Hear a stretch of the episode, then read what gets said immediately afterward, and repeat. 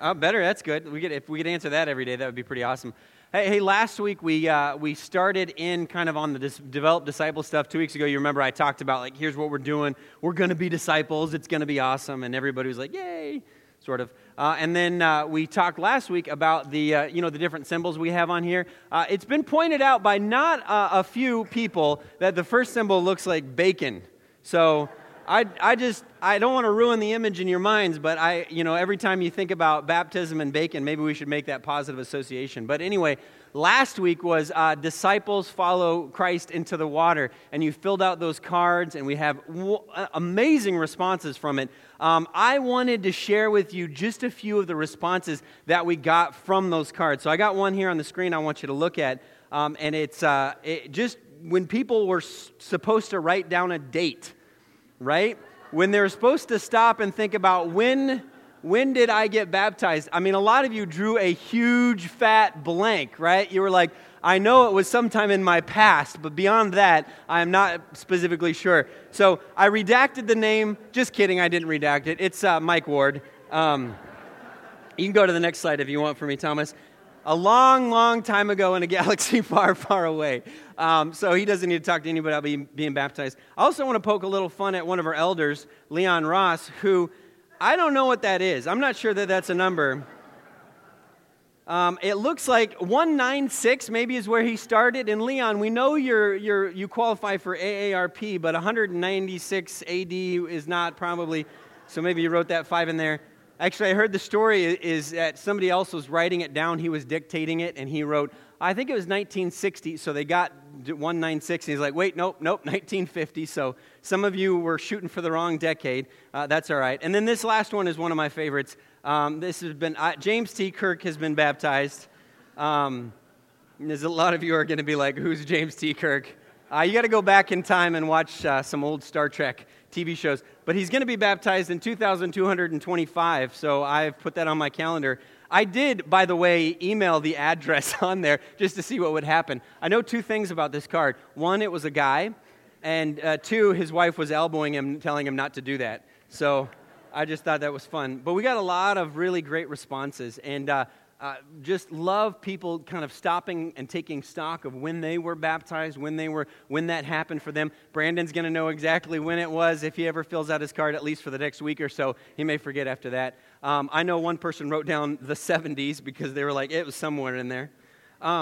And the baptisms just have been wonderful. We've been really, one of the things our church wants to focus on and wants to highlight is baptism. We've always been about that, but we want to do that in kind of a renewed way. And so honestly, this is so true. If someone is thinking about this, they've been toying with the idea, and I know there's a number of people out there who have had conversations, we want you to know that this is a priority for us, and we want to get you the answers and the direction, or we just want to get you ready for this in any way possible, because we think it's a huge part of our relationship with God, where we're declaring our dependence on Him and allowing Him to take away the sins that we've kind of compiled over the years, and He removes that sin as far as the east is from the west, and that is such a wonderful experience that God would work in our lives in that way. So we want you to know what that is all about.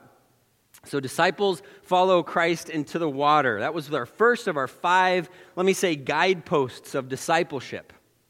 Now, hopefully you get that discipleship is not somehow 5 checklists, 5 things on your to-do list that you have to do, and number 1 is baptism, and number 2 is what we're going to talk about today. That's not the way discipleship works at all, and if you have understood it to be that way, let me just disabuse you of that notion, because discipleship is not like, let's get these 5 things done, and now I'm a disciple. With the exception of baptism, discipleship is constantly getting deeper and deeper in each of those things, and we're going to talk about one very important one today, but I want you to think of discipleship and these 5 things as guideposts pointing you in the direction of what it means to be a disciple.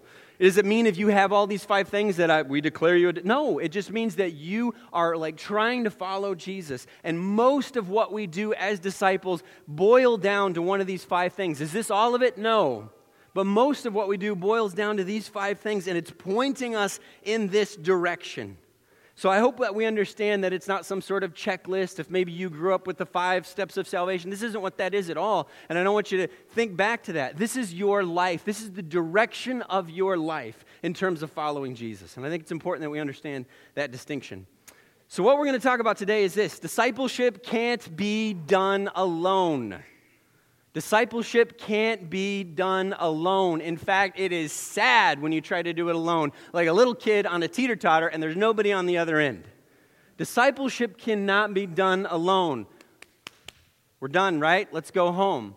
See, here's the thing about this. This is something that we've known for a long time, and we still try to pursue sort of an independence in our relationship with God that just is not, we're not capable of. It's not the way discipleship works. It's not the way God created us. Discipleship cannot be done alone. It is inherently relational. It is built to be relational. The concept of discipleship implies that there's more than one person involved in this process. It cannot be done alone. And those of you that think it can, you're wrong. Those of you that think you can kind of take a little bit of Jesus and you can go off and do your thing, you're wrong. And I hope that's why you're here this morning, because you understand that already. But sometimes in our lives, we get in these moments where we're like, I don't like any of the other Christians. I don't want to be around anybody. I'm just going to do my own thing. And you cannot do your own thing. You need people to help you through this process of what it means to live as Jesus lived. We need people. It cannot be done alone. So our second marker on the path to discipleship as we move deeper into discipleship is this. Disciples connect with other disciples. Disciples connect with other disciples.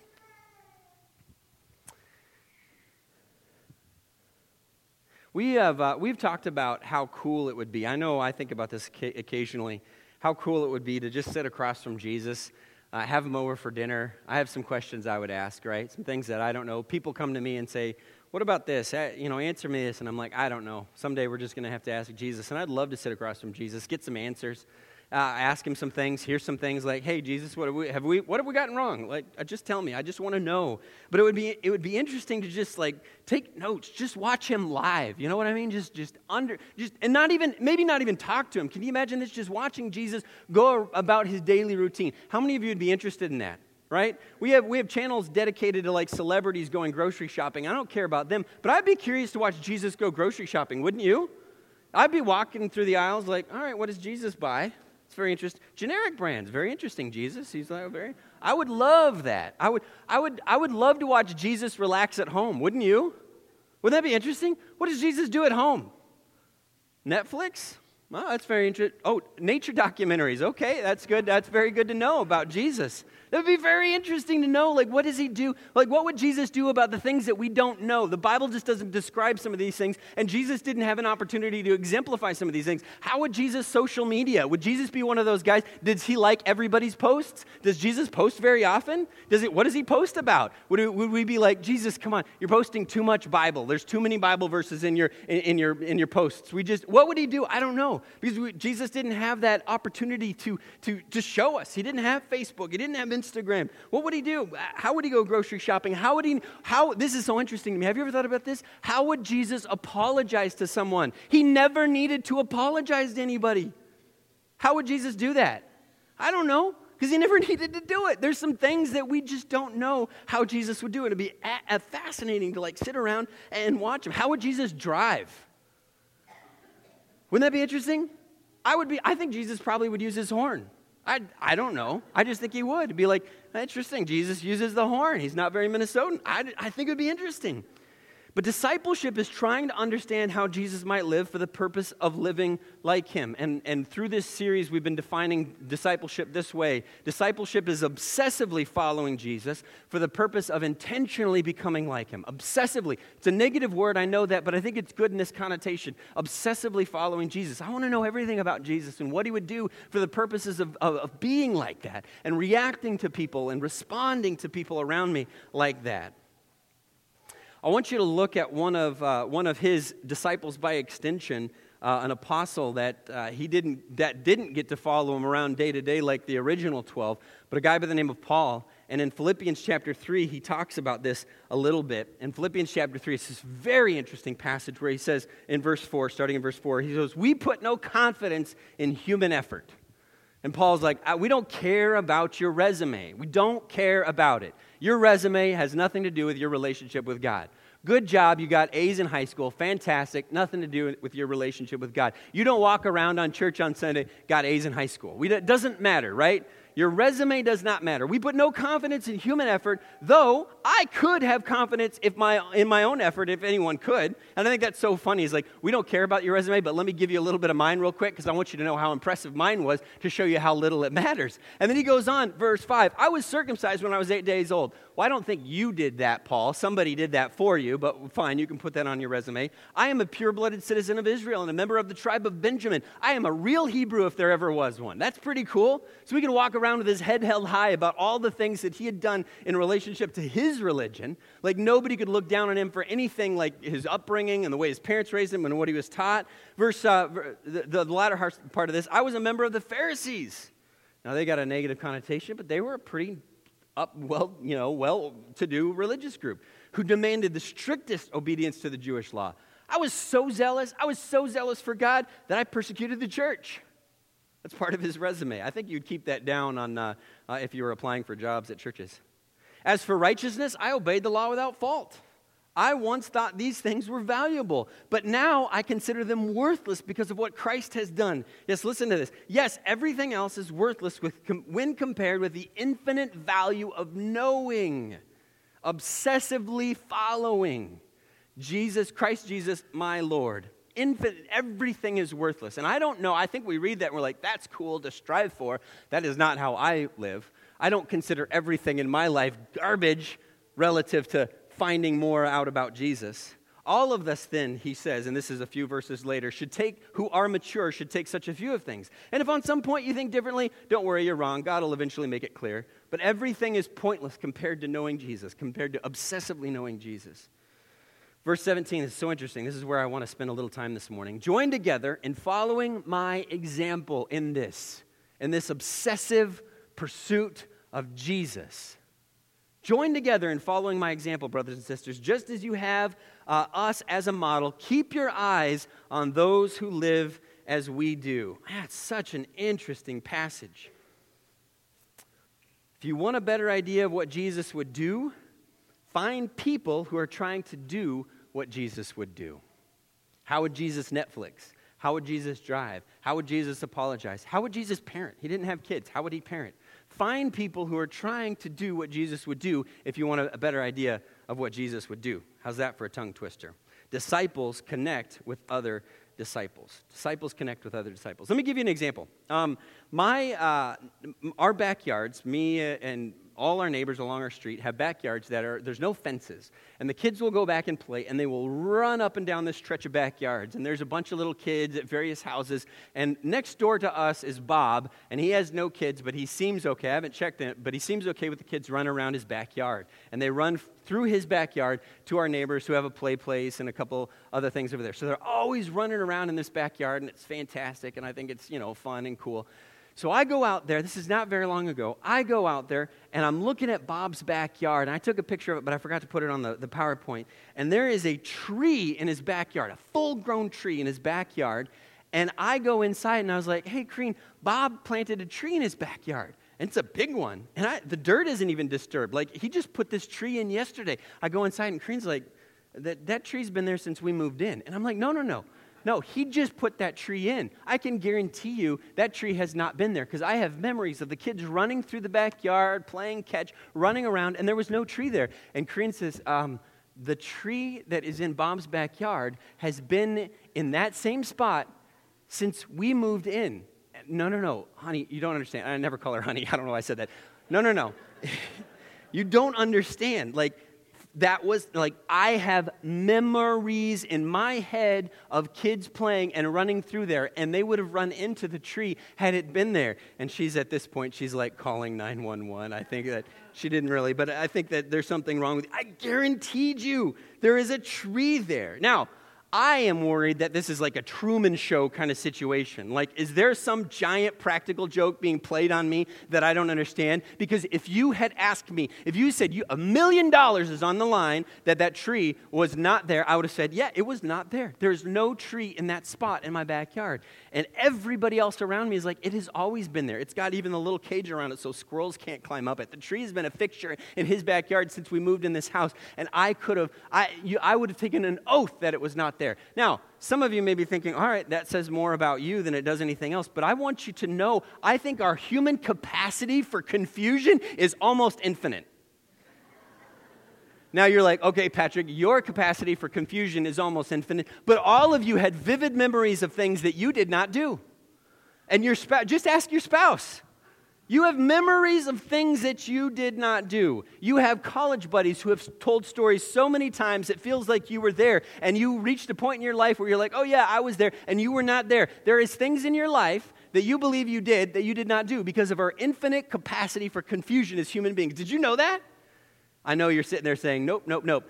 I want to illustrate this here in this room this morning that some of you are confused. Because I know it's not just me, right? And I know this seems a little insulting that some of you are confused, but it's not just me. Because I've interacted with people, and I know it's not just me, right? People can get a little confused about things. Let me give you an example. You guys know that Bible verse where it says moderation in all things? You guys know that one, right? I didn't write down the reference. Does somebody remember where that reference is for me? It's not there! Now, most of you are like, I knew where he was going with this, so I wasn't gonna raise my hand. I know he was messing with me. But some of you are sitting there thinking, you got your phones out now, and you're like, moderation, I know it's there somewhere. I know it's there. My grandpa said it was there. My grandpa quoted that verse so many times. You know what he was quoting out of? First Imaginations. Moderation in all things, it doesn't exist. Is it a good principle to live by? Yeah. If you read early Greek poetry, you'll find that, but it wasn't in the Bible. Well, he didn't even say that, but nice try, false attribution. How about this? This is one Ben Franklin did say, God helps those who help themselves. And you're like, no, Patrick, you don't understand. That is in my Bible. I've read the words of Jesus. It's in red ink on my Bible. God helps those who help themselves. This is the verse that I apply every time I drive right by a homeless person. God helps those who help themselves. You start helping yourself, and God will help you. I'm not any part of this equation. God helps those who help themselves. It's in my Bible. I've seen it. I have it underlined. Some of you are flipping through your Bible. I have it underlined. It doesn't exist. How about this? God only gives us what we can handle. Now, wait a second, Patrick. Now you have crossed the line because Grandma said that all the time. Honey, God only gives us what we can handle. It's in the Bible, as the good book says. Did you know that's not in the Bible? Some of you are like, well, something like that is in the Bible, right? Yeah. God doesn't allow us to go through temptation, but he always provides a way of escape. But God gives us a lot that we can't handle, folks. I wouldn't say God gives it to us. Maybe we should rephrase that. But life gives you a lot that you can't handle, right? Stress. You ever been stressed? It's you not handling it. Oh, I'm about to get in trouble with this next one. Avoid the appearance of evil. Now, that is in my Bible. That is in my Bible. Some of you are like, yes, it's in my Bible. I've heard sermons about it. I've heard sermons where that is the text of the sermon. Did you know? Now, this is a little tricky one. Those of you that read King James are looking up that verse right now, and you're like, yeah, it's in my Bible. But do you know what the word appearance means when they wrote about it in 1611? It means showing up, make an appearance. It doesn't mean something that looks like. And so I've heard sermons about avoid the very appearance of evil. Now, is that a good idea? Should we avoid things that look evil? Yeah, that's a good idea. But did you know that that's not what the Bible verse says? You can look it up, First Thessalonians 5:22 in your translations if you want to. Avoid evil showing up in your life. It's a mistake of, not a mistake, but a misunderstanding in translation based on language 400 years ago. Now, some of these phantom verses feel just as real as a tree in my neighbor's yard. I guarantee it's there. I guarantee you it's there. Feel free. I don't want you to spend the rest of the sermon looking these up, but feel free if you really have to. Some of you are going to come up to me and you're going to be like, well, look, my obscure translation. Don't worry about it. These verses do not appear in your Bibles the way that you think that they do. But they're just kind of in our collective memory about this is the way things are. Entire religious movements have been based on misunderstood and misappropriated verses. And it's not just the Bible, it's our own blind spots. Do you have any blind spots? Of course you don't, because you don't know, because it's a blind spot. And before you start thinking that you're the exception, in my experience, people that are most confident that they don't need help, that they don't have blind spots, that they don't misunderstand certain things, are the ones that need help the most. There are a lot of good reasons that discipleship is relational, a lot of good reasons, but not the least of which we're likely to miss some pretty obvious things about God, about the Scriptures, about life, and about ourselves unless we are connecting with other disciples, unless we are surrounding ourselves with people that love us and care about us and are willing to model for us what it might look like for Jesus to live in the 21st century. Philippians chapter 3, verse 17 says this, "Join together in following my example, brothers and sisters, and just as you have us as a model, keep your eyes on those who live as we do." The phrase "keep your eyes" is a study word. It's just one word, it's not three, but it's a study word in Greek. Keep your eyes on those who live as we do. Disciples connecting with other disciples. Liam was telling me the other day, there's another kindergartner that goes to church with us whose name is Emma. And Liam, we were driving somewhere the other day, and Liam goes, "Emma is so smart." "Oh, really? She is smart." I'm like, "Well, why is Emma so smart?" And he was incredulous. He's like, "She's so smart." "Why is she smart?" "She can do cartwheels and blow up balloons." That is pretty smart. I mean, when you're 5, that's pretty good. Cartwheels and balloons. And he's just blown away by her talent. And if Liam ever needs cartwheel notes, you can go to Emma. Balloon, how do you blow up balloon? What's the technique? He can go to Emma. But he was like recognizing in this other person this ability that maybe he lacked in himself. And I think connecting with other disciples is similar to that. It is recognizing in other people something that we lack, potentially lack in ourselves, or something that we needs to be refined in ourselves. And we can put it this way, that connecting with other people is recognizing Jesus in other people.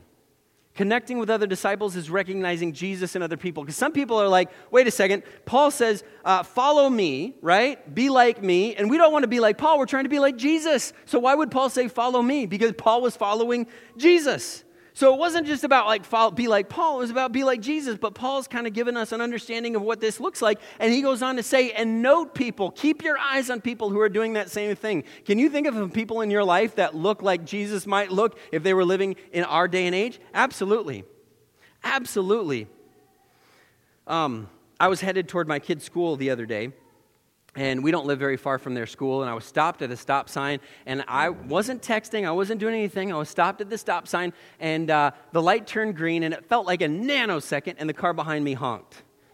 And I was like, what is this guy's problem? And so I'm looking in the rearview mirror. Now, a little confessional, I went a little slower than I might have because he honked. I was like, "You're not going to get me to move with your horn, buddy. I'm going to do what I want to do, and whether or not you honk at me is not going to be a problem." But I was going a little slower across that intersection, like, "Who's honking at me?" The light's been green for a millisecond. Now, my wife, when she's riding with me, she says it's been green for much longer. But I'm telling you, she's sitting there like, "Green, go, Patrick." And I'm like, "It just turned green. Give me a second for the synapses to process, and the thing is nervous. Just give me a second." But this guy honked at me, and it was just me in the car, and I keep going forward, and I look in the rearview mirror, and it's somebody I recognize from my kid's school. And I'm like, "I'm going to my kid's school. We're going to both end up in the parking lot together, and this is going to be embarrassing for everybody." So true story, I drove toward the school, and then I ducked down a side street.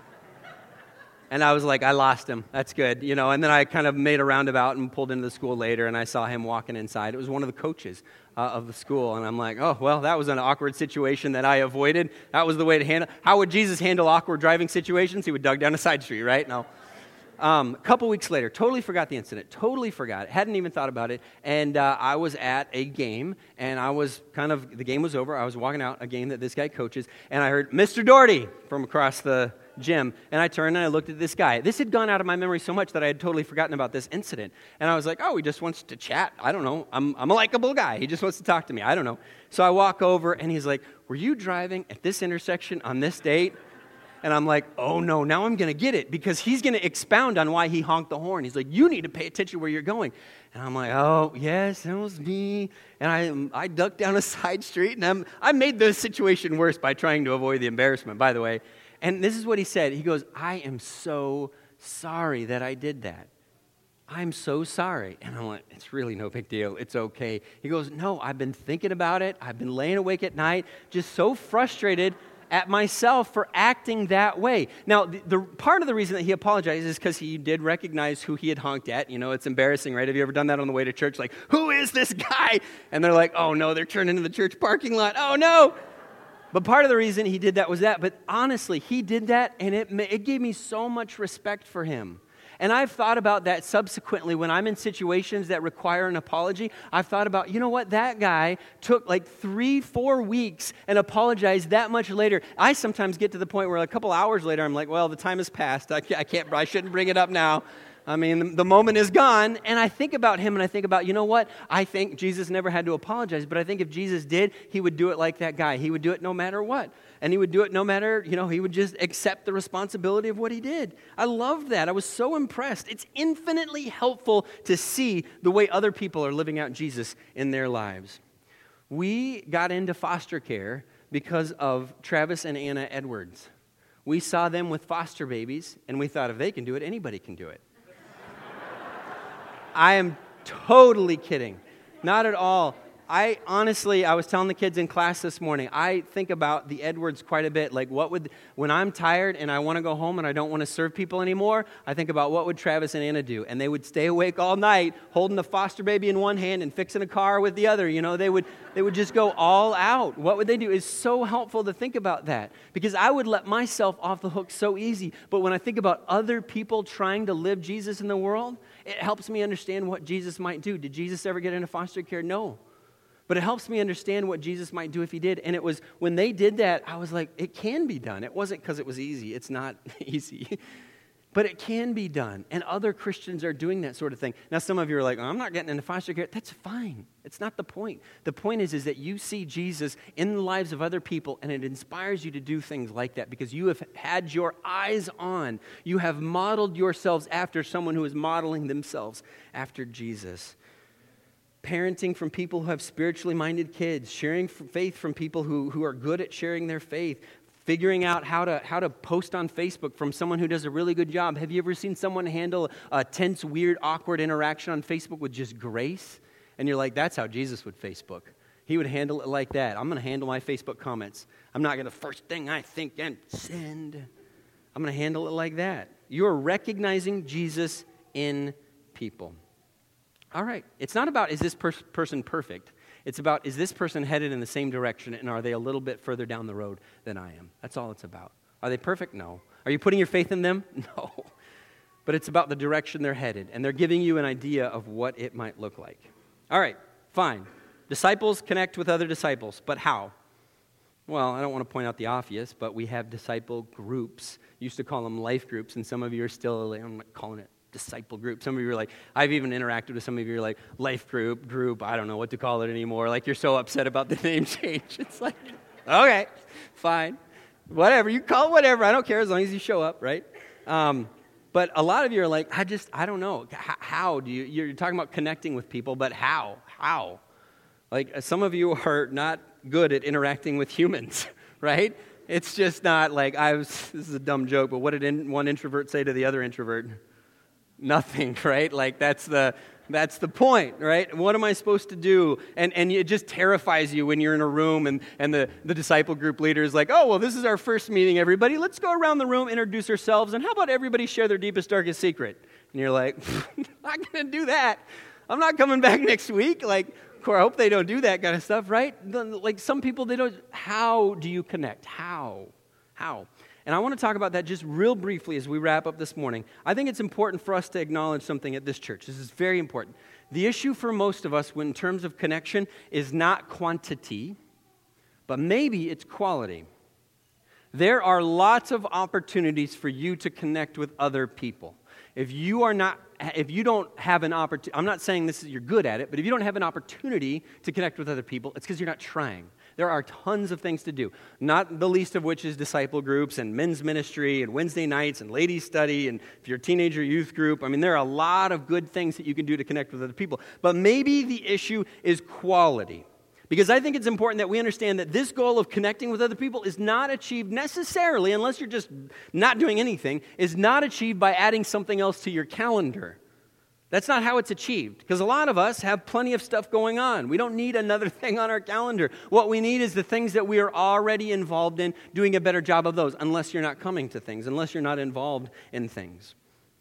My aunt has this great picture on her wall that she's had for as long as I can remember, and it's right on the way to the bathroom. So every time you go to the bathroom, you see this picture on her wall, and it's like kind of a sketch or a drawing, and it's in the background is this like big kind of apartment building, and it's on fire, it's burning.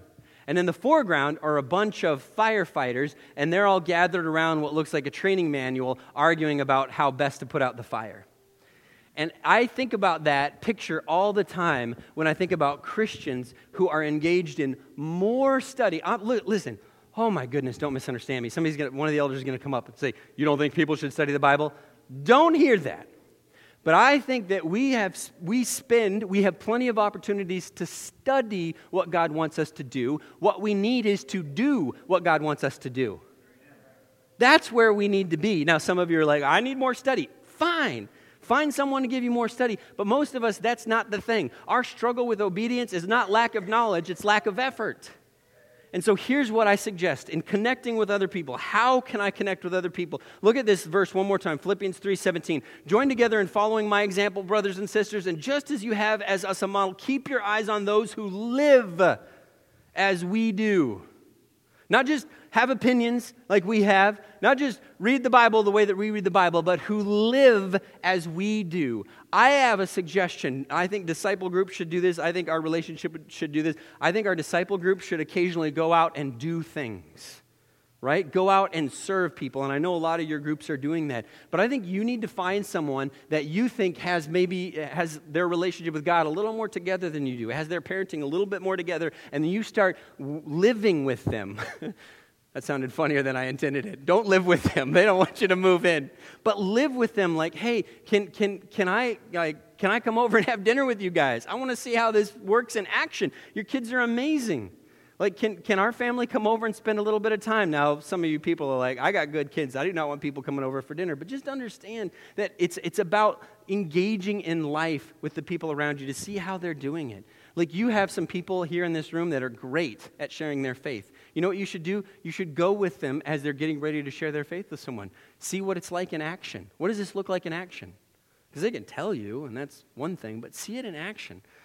We learn so much more. If you want to connect with people, connect with them in action, who live as we do. Who do you know that is living like Jesus that you can learn to live like Jesus from? Who do you know that is living like Jesus that you can learn to live like Jesus from?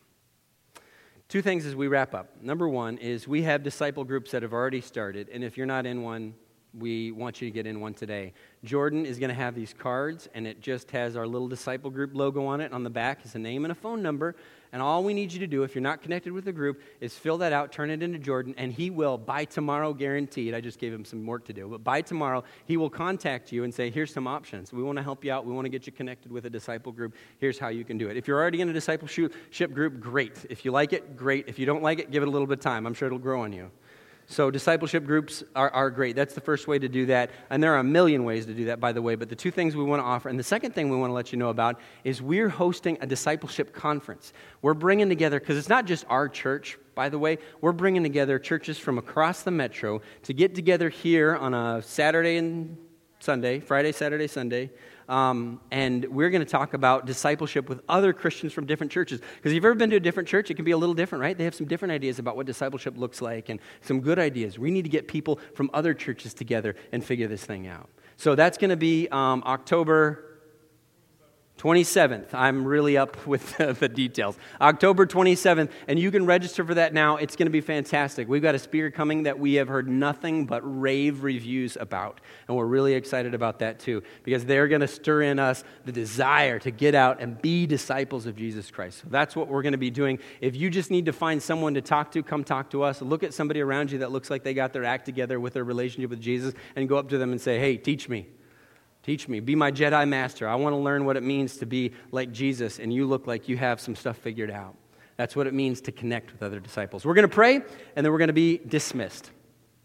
Father in heaven, Lord, we are very grateful to be able to be here this morning, Lord. And I know that the people in this room are people who are committed to being more like you. And I know that we have some blind spots and some rough edges, and we have some things that we just haven't been willing to dig into and deal with. And I just pray that we would love each other deeply enough to be able to ask for our problems, our issues to be pointed out, to be able to learn from one another. God, I pray that we would connect with one another in a way that draws us all closer to the image of Jesus Christ. It's in Jesus' name we pray. Amen. You are dismissed.